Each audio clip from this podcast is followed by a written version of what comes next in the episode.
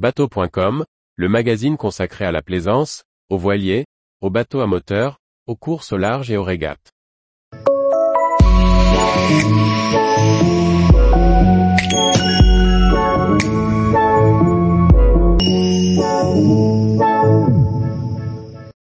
Cône vert en vue en entrant au port, où dois-je passer?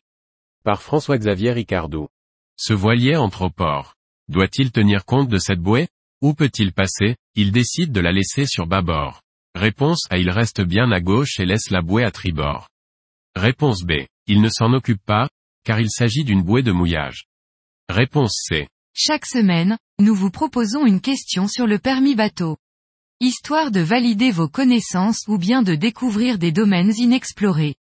Cette semaine, nous abordons une question sur le balisage latéral.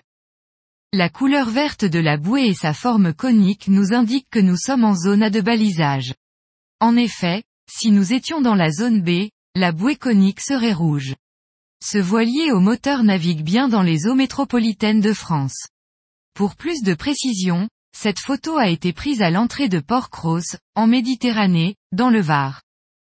Dans la zone A, le marquage latéral définit les chenaux d'entrée et de sortie des ports.